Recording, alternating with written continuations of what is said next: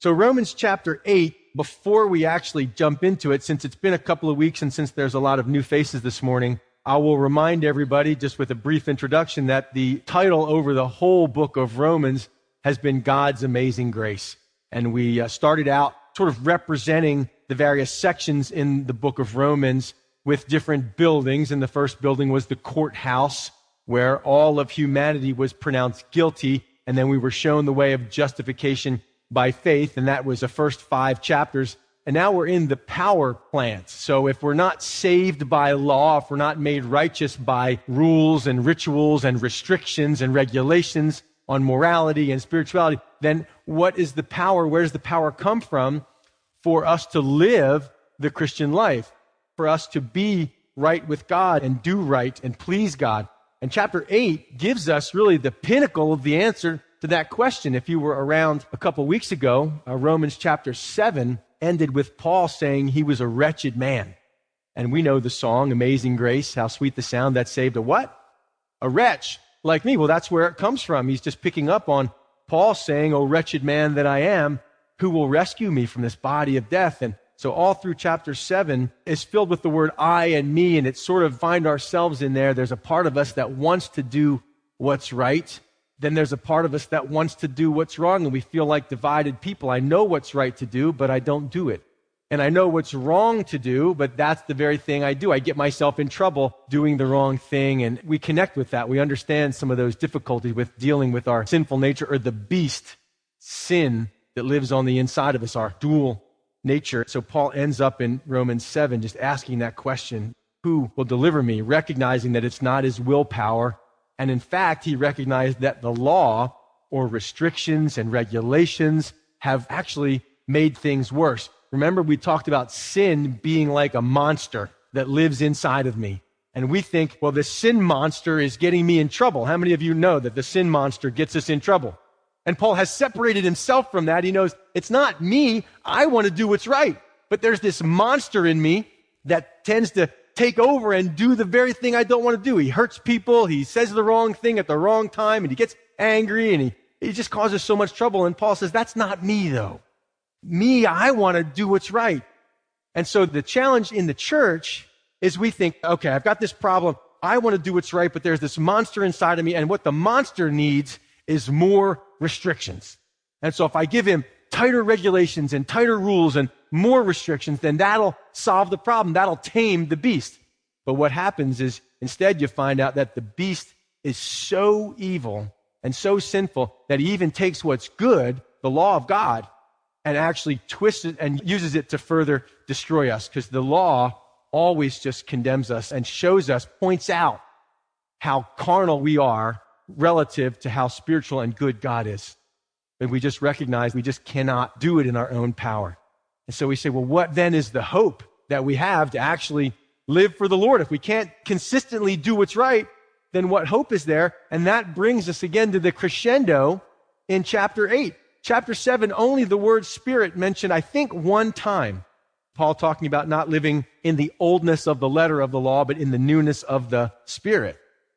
Only time it's mentioned, most of chapter 7 is I and me and what I want to do, I don't do, and what I didn't want to do, that's what I did. Wretched man that I am, all full of I and me. But chapter 8 shows us this huge change. We go from I and me to finding the word spirit 25 times in chapter 8. So we recognize just by the vocabulary used that there's a big change coming. We're moving from talking about I and me and my inability, my powerlessness to keep and do all the right moral laws and rules all the time to this idea that I can walk in and live a spirit filled life. And that's actually, this chapter is so freeing when you finally get a hold of it.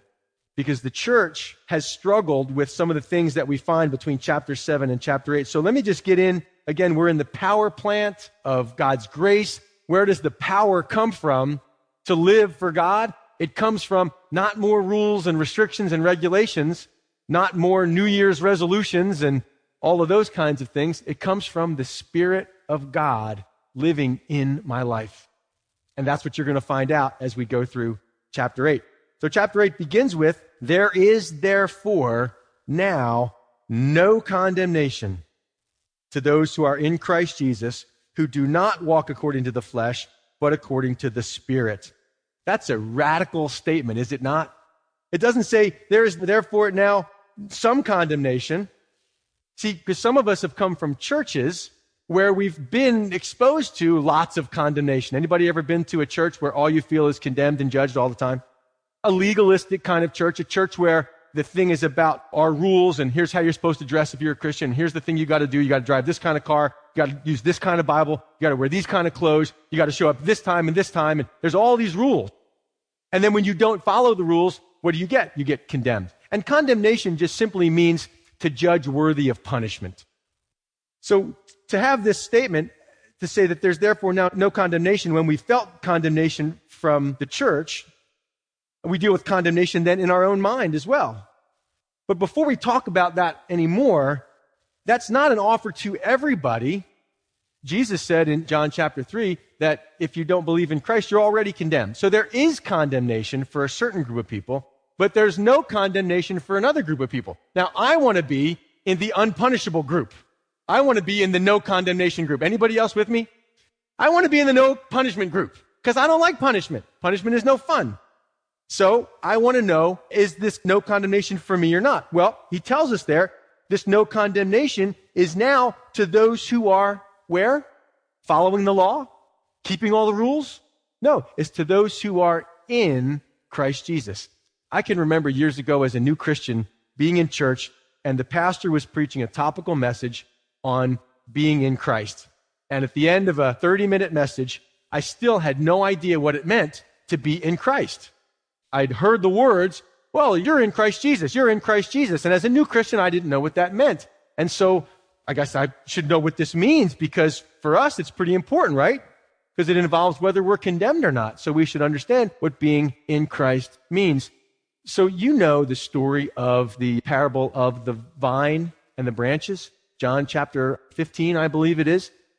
Jesus talks about, I'm the vine and you're the branches. You got to get that part straight, right? We're not the vine. Jesus is the vine and we're the branches. And he talks about vines that are in him, any vine that's in me and bears fruit or doesn't bear fruit. And he goes through the whole story. But that's the key, I think, for understanding what it means to be in Christ. To be in something is speaks of a position, speaks of a place. And so to be in Israel or to be in the military is a word that speaks of placement. And so to be, for a branch, to be in the vine means that it's connected.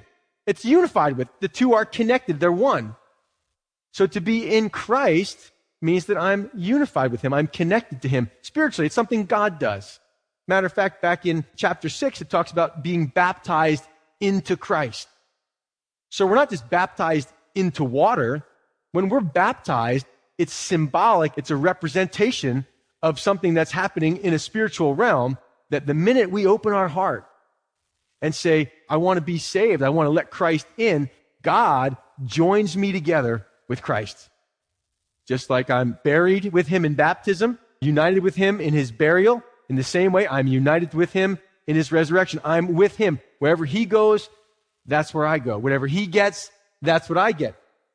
Uh, Watchman Nee wrote a great book called The Normal Christian Life.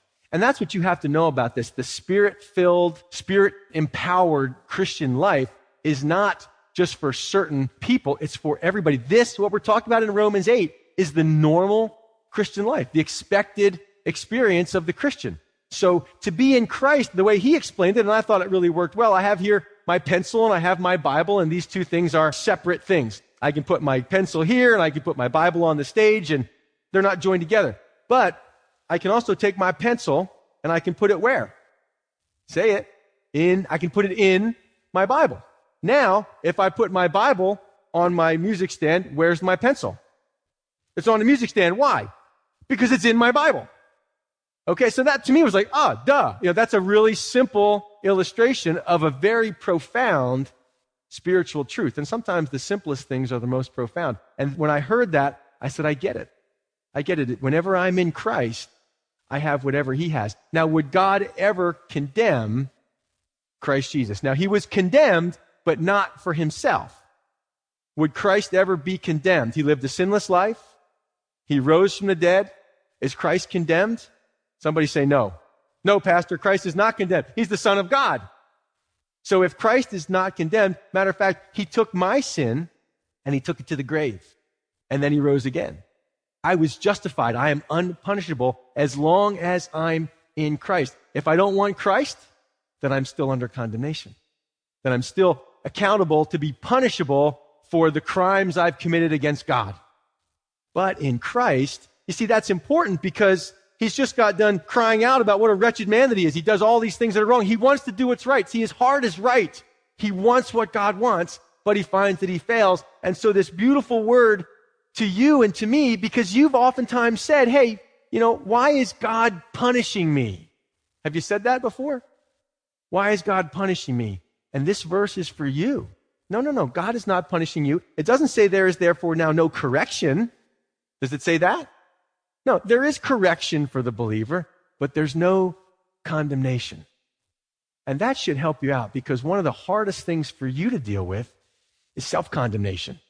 You blow it, you mess up.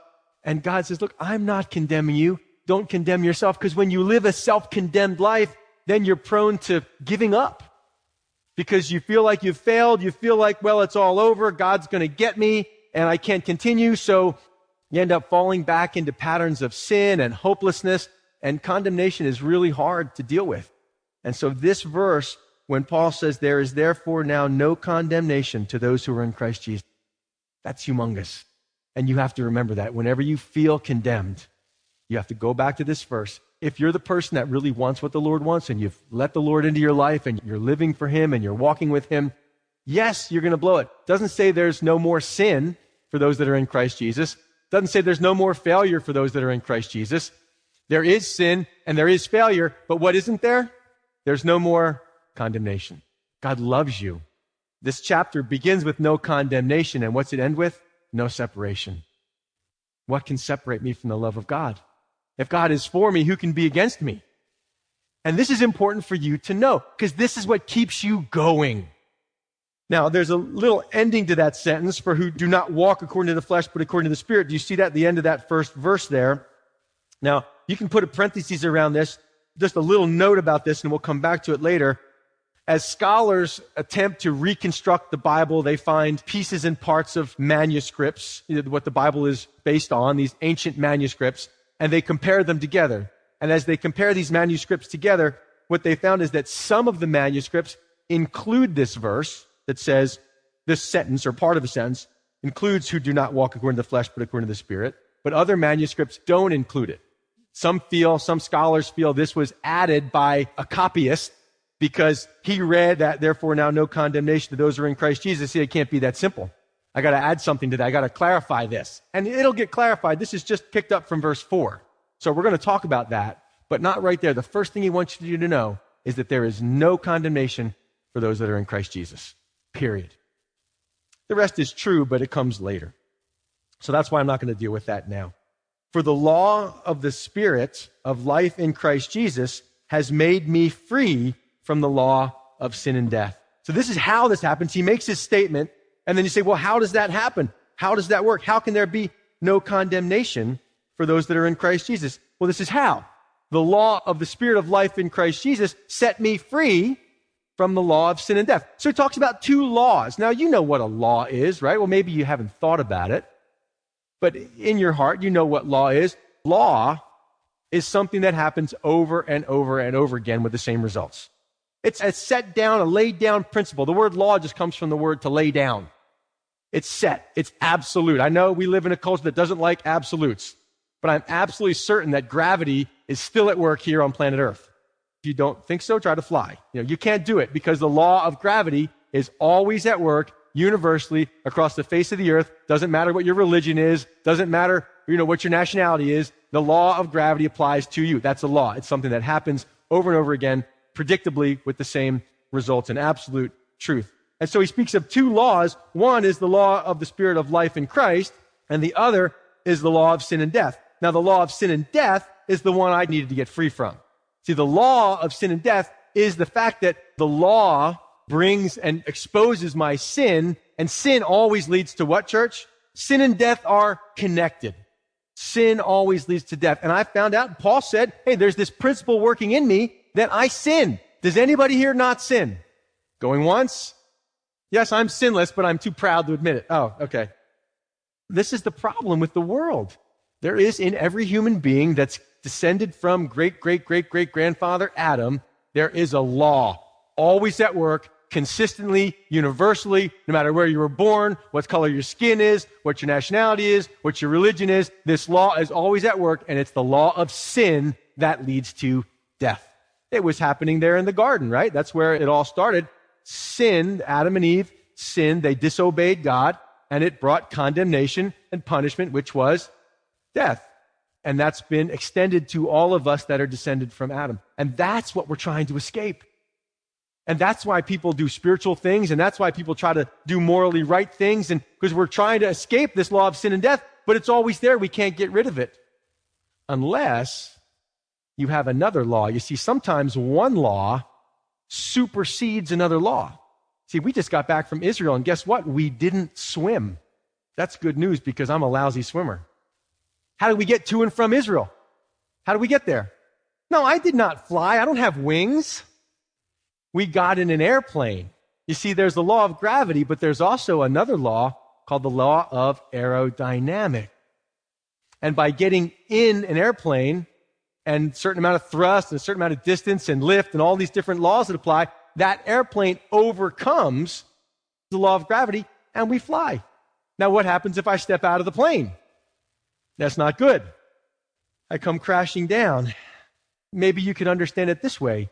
Sometimes you're driving around past the Dogwood restaurant there over by the lake, and there's a red light there. And there's also the rescue squad there. And I tell you, sometimes the fire trucks come out of there, the rescue squad vehicles come out of there, and their lights are going, and they're speeding, and they go right through the lights. How fair is that? Like, that's against the law, right? If I try to do that, I get pulled over. But the ambulances and the fire and rescue have a higher law that transcends the law of the red light, and it's called the law of the emergency vehicle. I'm making all this up. I don't know what they're called, but they're there. I know that they're there. but there's another law. And in your life, Paul says, look, don't try to do it just because someone's in church doesn't mean that they're in Christ. Because religion can be a way to hide and try to get free from the law of sin and death, but it doesn't do religion and external laws and regulations and stipulations and requirements can never change a person on the inside.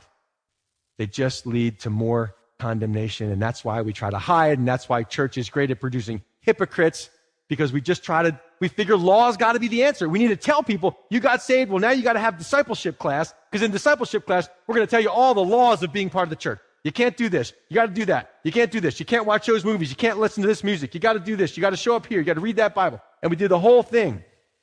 But here, it's not the law of more law. It's the law of the spirit of life in Christ Jesus. Circle that word spirit. I want you to think about that for a minute. Do you know another way to define the word spirit is breath or wind? In John chapter 3, Jesus talks about being born again. He's talking to our old buddy Nicodemus and he's telling Nicodemus, hey, people that are born again, born of the Spirit, it's like the wind. You can't see where the wind is. You can't see the wind. You don't know where it's coming from. You don't know where it's going, but you see the effect it has. And that's how it is in the lives of believers. That's what Jesus says. That you just know something's changed. There's something different because just like the wind, you can't see it, but you see the effects. Now, if a flag is just at the top of a flagpole and there's no wind, it's just a calm day, what does that flag look like? It's just kind of laying there. It looks dead. But the wind blows, and what does it do? It animates. It gives life. Now the flag is moving around, flapping in the wind. You can't see it, but it's there, and you know it's there because it brings life. It's an empowering force that gives life to what is subject to it. And that's what the Spirit of God does in your life. You got to stop having a law based relationship with God and embrace what the Spirit of God is doing inside of you. I don't know if you remember when you got saved. I don't know what your story is. When I got saved, I wasn't sitting in church, I wasn't listening to a Bible study. Many of you already know my testimony, but it was the Spirit of God that just spoke to me about my sin. And as a new believer, I didn't know what repentance was. I'd never heard the word before in my life, and I had heard it. I had forgotten long ago from the time I was a child where my parents took me to church. But the Spirit of God came into my life, and I began to do the things of the Spirit just naturally. You see, before you're born again, it's natural for you to sin. Oh, you can do some good things now and again, but that's not natural. It's natural for you to sin. But when you are born again, it's natural for you to do what's right. That becomes your new nature. Now, occasionally you'll sin, but it won't feel right. You'll know inside it's not right. I shouldn't be here. I shouldn't be doing that. And no one has to tell you. I remember when I got convicted about R rated movies, we were at my parents' house. And they asked us to watch this movie, and we said, okay, we'll watch the movie, rated R movie. And uh, I just remember watching it and being like, oh, I don't really feel like I should be watching this. And it wasn't anybody that said there was no rule of here's what movies you can watch. It was just some, the Spirit of God telling me you shouldn't be watching. So, okay, I don't want to watch this. Now, I think we downplay the role of the Spirit in our lives way too much. Church at large has become very law based, and it's killing the church. We need to see believers that are empowered by the indwelling Holy Spirit that every believer has and responding and listening to the Spirit of God in your life. Now, I brought this little book called Mimosa. This is written by a woman named Amy Carmichael who had a ministry in India. And this book has always been a reminder to me about the power of the Spirit of God. And it may be surprising to you what happens with this book. I'll give you the little tagline here. It says, The inspirational and dramatic story of a Hindu child who heard of God's love for her and trusted him through years of persecution and adversity. So the summary of the story is a father brings his daughters to this orphanage in India called the Dohnavur House. Can't afford to take care of his kids, so he brings his oldest daughter to live at the Dohnavur House, and he brings along with him his younger daughter, Mimosa. And they ask if they can, both of the girls can stay. His dad is already feeling shame of not being able to care for both of his girls. He leaves the oldest daughter, but he takes the youngest daughter, Mimosa, home with him, but not until they'd had a chance to be there for just a very short time, and the workers of the Dohnavur house shared the gospel. Just a little bit, just an inkling of the gospel of Jesus Christ with both the girls. One stayed, one went home. And as she left, they knew, they could see that there was a spark in her eyes. They knew she was interested. She's begging her father, Can we stay? I want to learn more. And her father said, No, we have to go. And as they watched that little girl named Mimosa leave that place, their hearts were broken, knowing that here was a girl. How could she possibly find her way to the Lord? How could she possibly remember the little bit she was told? And then many, many years later, I believe it was about 22 years later, after having gone through all kinds of adversity and persecution, she shows back up at the Dohnavur house. They hadn't seen her in 22 years. And I'll read you a little excerpt from the book. It said, We had many talks together as she comes back to the house and sees the people that had met her when she was a young girl. We had many talks together, and the talks came to be like looks through open windows in a house full of beautiful things. One evening, we sat on a fallen block of stone, looking without speaking at the pink flush in the sky over the mountains. The question rose in my mind how did Mimosa know what she ought to do and ought not to do in the little matters of life where compromise would have been so easy and a narrow hardness so hindering and hurting to others? The festivals, for example, remember, she grew up in a Hindu home and was living married to a, a Hindu husband. The festivals, for example, that are part of Indian life as much as the pattern woven into the carpet is part of the carpet, how would she respond to these festivals, the little customs and courtesies that are like the dye and the colors? What of them? How can one walk at all without offense? Well, Mimosa said, when my son was a baby, my sister in law asked me to come with her to a great festival in the temple by the sea. And all my neighbors and relatives went. Yes, everyone went, and I went too. There was much brightness and gaiety, but at night, tom toms and strange noises and a feeling of something I did not like. I did not go ever again. And the family ceremonies and feasts? Question mark. I always went if I could, but in the ritual of the corner, I'm not exactly sure what that is. It's a Hindu ritual. While the women censed the offerings, swaying the censer, so they had the incense censer and they would sway that back and forth. Then I waited outside I waited while they marked Siva's sign upon their foreheads. Siva is one of the Hindu gods. They put the sign on the, the forehead. And then I went and I joined in with them. And so it was all through. She could not tell me why she had felt some things impossible. It was just that she was not at home in that air, and the sounds were the voices of strangers. Mimosa had no Bible. The Spirit of God in her life. The chapter goes on to say, it's like a golden thread. And if you just grab hold of that golden thread, the Spirit of God, if that's all you had, see, some of you are thinking, is that possible? I mean, can you live the Christian life without a Bible? Thank God we have the Bible. It certainly draws us close to God. Jesus said to the Pharisees, You search the scriptures, thinking that in them you will find life. But they are those that speak of me, of Jesus. That little girl let Jesus Christ into her heart. Spirit of God came to dwell in her, and that sustained her for the rest of her life. Some people don't have a Bible, and yet they still can live for Christ. You have a Bible, and we find it's harder for us to live for Christ because it's not about just showing up at church. It's about the Spirit of God listening, the attentiveness to the Spirit of God. When I got saved, no one had to tell me to go to church. No one had to beg me to go to church. The Spirit of God in my life was drawing me to Christ and drawing me to other people that were filled with the Spirit. You didn't have to tell me to read my Bible. The Spirit in me was drawing me to read. I got to get into the Word. I want to read the Bible. You see the difference? Some people come to churches because they have to. Other people come to church because they get to. Some people read their Bible because they have to or they're supposed to. Other people read their Bible because they long to. The difference is the Spirit of God in me. And that's what Paul is saying here. That law, that Spirit of Christ, the life of Christ, it's a law. Anybody that has the Spirit of God dwelling in them has life. And that exempts me. If that's true, yes, I may fail. Yes, I may fall. Yes, I may sin. But my overall general direction of life is with Christ and for Christ.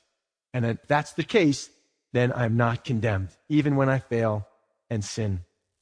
Because it's not what I want to do. It's not who I am. Watch what he says next. For what the law could not do, and that it was weak through the flesh, God did by sending his own son in the likeness of sinful flesh on account of sin. He condemned sin in the flesh that the righteous requirement of the law might be fulfilled in us who do not walk according to the flesh, but according to the Spirit. That's a wonderfully packed run on sentence. Notice what Paul says. He says the first thing is that the law couldn't do it. The law was weak. What the law couldn't do. Maybe you've tried nagging somebody to change. Have you noticed that yet? You try nagging, you try telling them over and over again what they're supposed to do. And they know it already, but they can't do it. And notice that you're nagging doesn't really produce the results you're looking for, does it? Sometimes it has the opposite effect, makes them angrier. And that's just proof of what you're finding out here. Paul says the law can't do it. Telling someone what they should do doesn't help them to actually do it. That has to happen, takes motivation on the inside. I've realized that. The one thing I am powerless to do is to change people. I can't even change myself. But the Spirit of God now when the Spirit of God comes into a person's life. Any man that is in Christ is a new creation. That changes things. So, what the law couldn't do, what rules couldn't accomplish, what restrictions couldn't produce, not because they're wrong, but because I'm weak, because a person is weak in their flesh, God did it. He did it by sending his son in the likeness of sinful flesh on account of sin. He condemned sin in the flesh. Jesus Christ took on human form, the incarnation, he came as a, like the sacrificial animal of the Old Testament. If you remember the Old Testament, the Day of Atonement, all the sins of the nation laid on that animal, that sacrificial goat or lamb. And then that animal is slaughtered. And with it, with its death, it takes the sins of the worshiper who brought it. That animal substitutes its life for the life of the worshiper and takes all of those sins and condemns them, takes them to death. So then the worshiper is restored to a right place with God. And they would do that over and over again. But what Paul is saying is all those sacrifices pointed to the one sacrifice, Jesus Christ, who took all of our sin and condemned it. He didn't condemn me, he condemned my sin. That's the problem. That's the good news. My sin was taken to the grave and I was restored to righteousness. That's why I'm unpunishable. I am justified. I'm made right with God, not by anything I've done, but by what Jesus did for me. God accomplished it. That's grace. That's why chapter 8 is about the amazing grace of God. He condemns sin in the flesh that the righteous requirement of the law might be fulfilled, not by us, but in us, who us who do not walk according to the flesh, but according to the Spirit. So the natural result of having the law of the Spirit of life in Christ Jesus in me, having the Spirit of God in me, the natural result is that I don't walk according to the flesh, but according to the Spirit. What does that mean? Well, to walk is a Greek word that means literally to walk around. To walk around. To walk around on planet Earth. To live. To exist. To make decisions daily. The mundane parts of your life.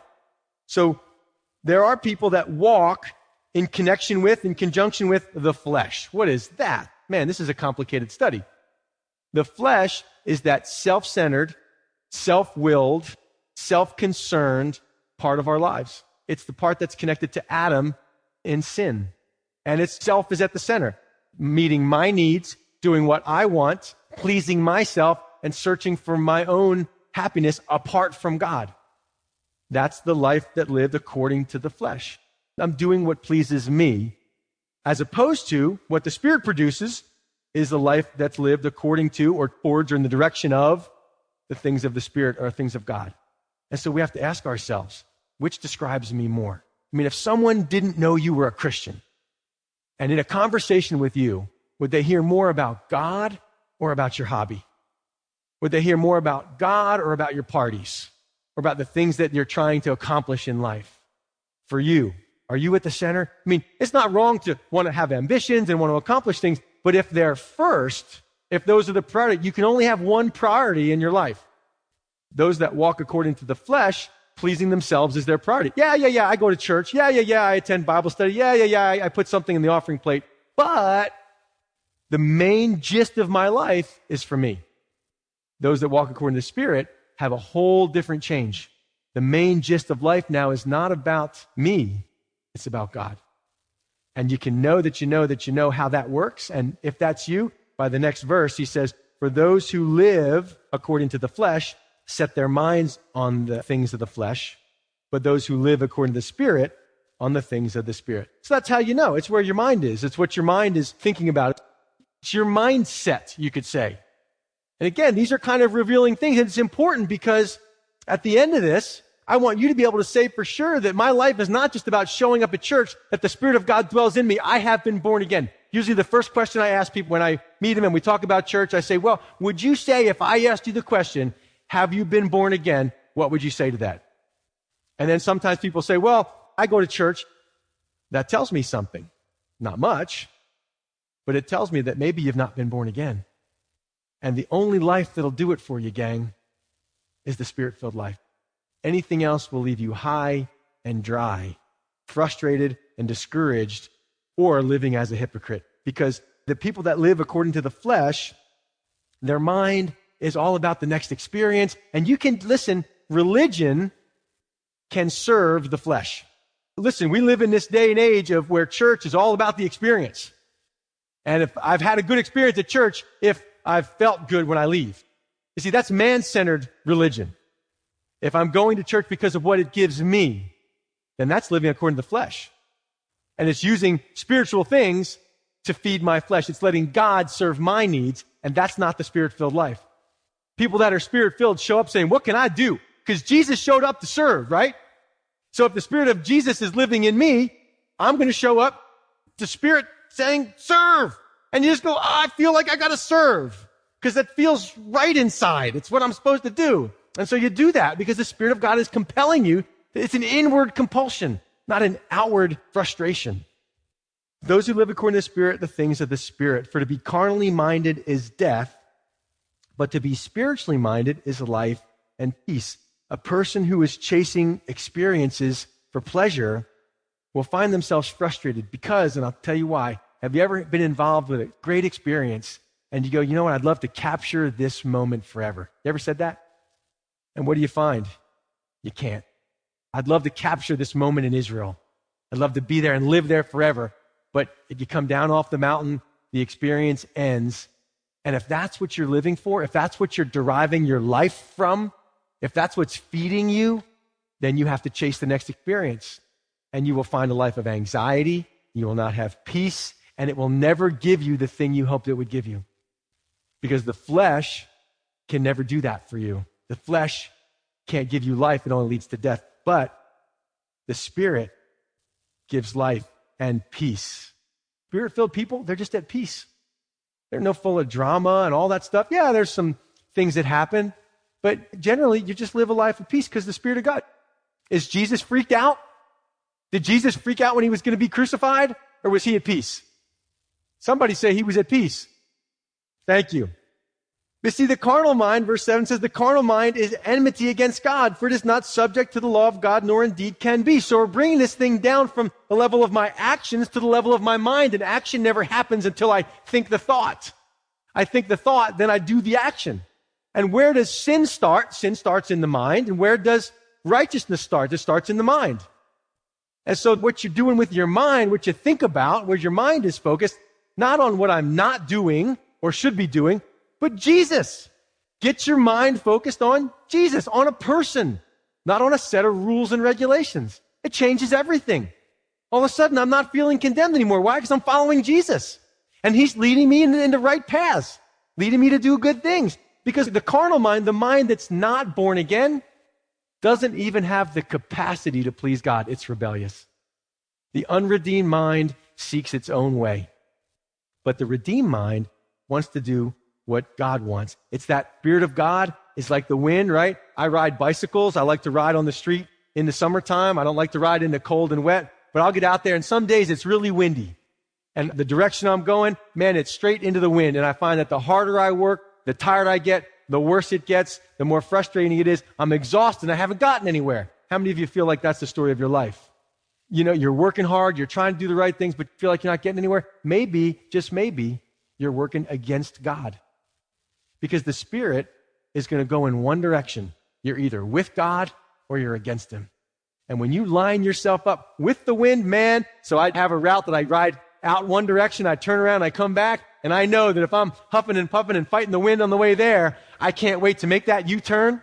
You might call it repentance and start going the other direction. And I am flying home because I'm aligned myself with the wind, with the direction of the wind. And I find that life is easier that direction. You're either with God or you're against Him. And to, to line yourself up with God is to line yourself up against the world and vice versa. And he says, Look, guys, but I'm not talking to you. He says, So then those that are in the flesh cannot please God, but that's not you. You are not in the flesh, but in the Spirit, if or since indeed the Spirit of God dwells in you. He says, Look, if the Spirit of God dwells in you, and since the Spirit of God dwells in you, you're not in the flesh, you're in the Spirit. And that's the minimum for the Christian life. For you to be a Christian, you have to have the Spirit of God dwelling in you. And that happens by faith, by a miracle of God. You say, God, I want you in my life. God says, okay, I'm going to join you to Christ. God does it. It's a miracle. Can't explain it, but you can see the results. You are not in the flesh, but in the Spirit, if indeed the Spirit of God dwells in you. Now, if anyone does not have the Spirit of Christ, he is not his. Whatever your denomination, you can be a member of a church, you can go through the motions, you can take communion, but if you do not have the Spirit of Christ, you are not his. And if Christ is in you, then the body is dead because of sin, buried with him in baptism, but raised to walk in newness of life. The body is dead because of sin, but the spirit is life because of righteousness. But verse 11 says, If the spirit of him who raised Jesus from the dead dwells in you, then he who raised Christ from the dead will also give life, not just to your resurrection body, not just something in the future, give life to your mortal body through his spirit who dwells in you. If you look at your life and you say, I just don't feel like I'm alive. Do you know how many people that I meet and talk to all kinds of places? Meet them at the gym, meet them at the coffee shop, and would you agree with me that there's just a deadness in the world? People are trying so hard to be alive, but you can see it in their eyes, can't you? And they're in churches and they're dead. Jesus didn't die to make bad people good. He died to make dead people alive. And he only does that. There's only one way to have that, and that's by the Spirit of God. It's the grace of God. God offers it to you as a free gift. I'm knocking on the door of your heart. I want to come in. And when I come in, the natural law is that life happens to you. And I'm knocking, I want to come in. And if you open the door to me, I'll come in and we'll dine together. We'll share fellowship, real communion. And he offers that. And there's so many walking around dead zombies. And we have this awesome word of God that says, I can tell you exactly where life comes from. It comes from God and God alone. You can be alive on the inside. Doesn't mean you're not having any bad days. Doesn't mean you're not going to struggle or wrestle. But there, the principle of life is existing in you, and that's transformational.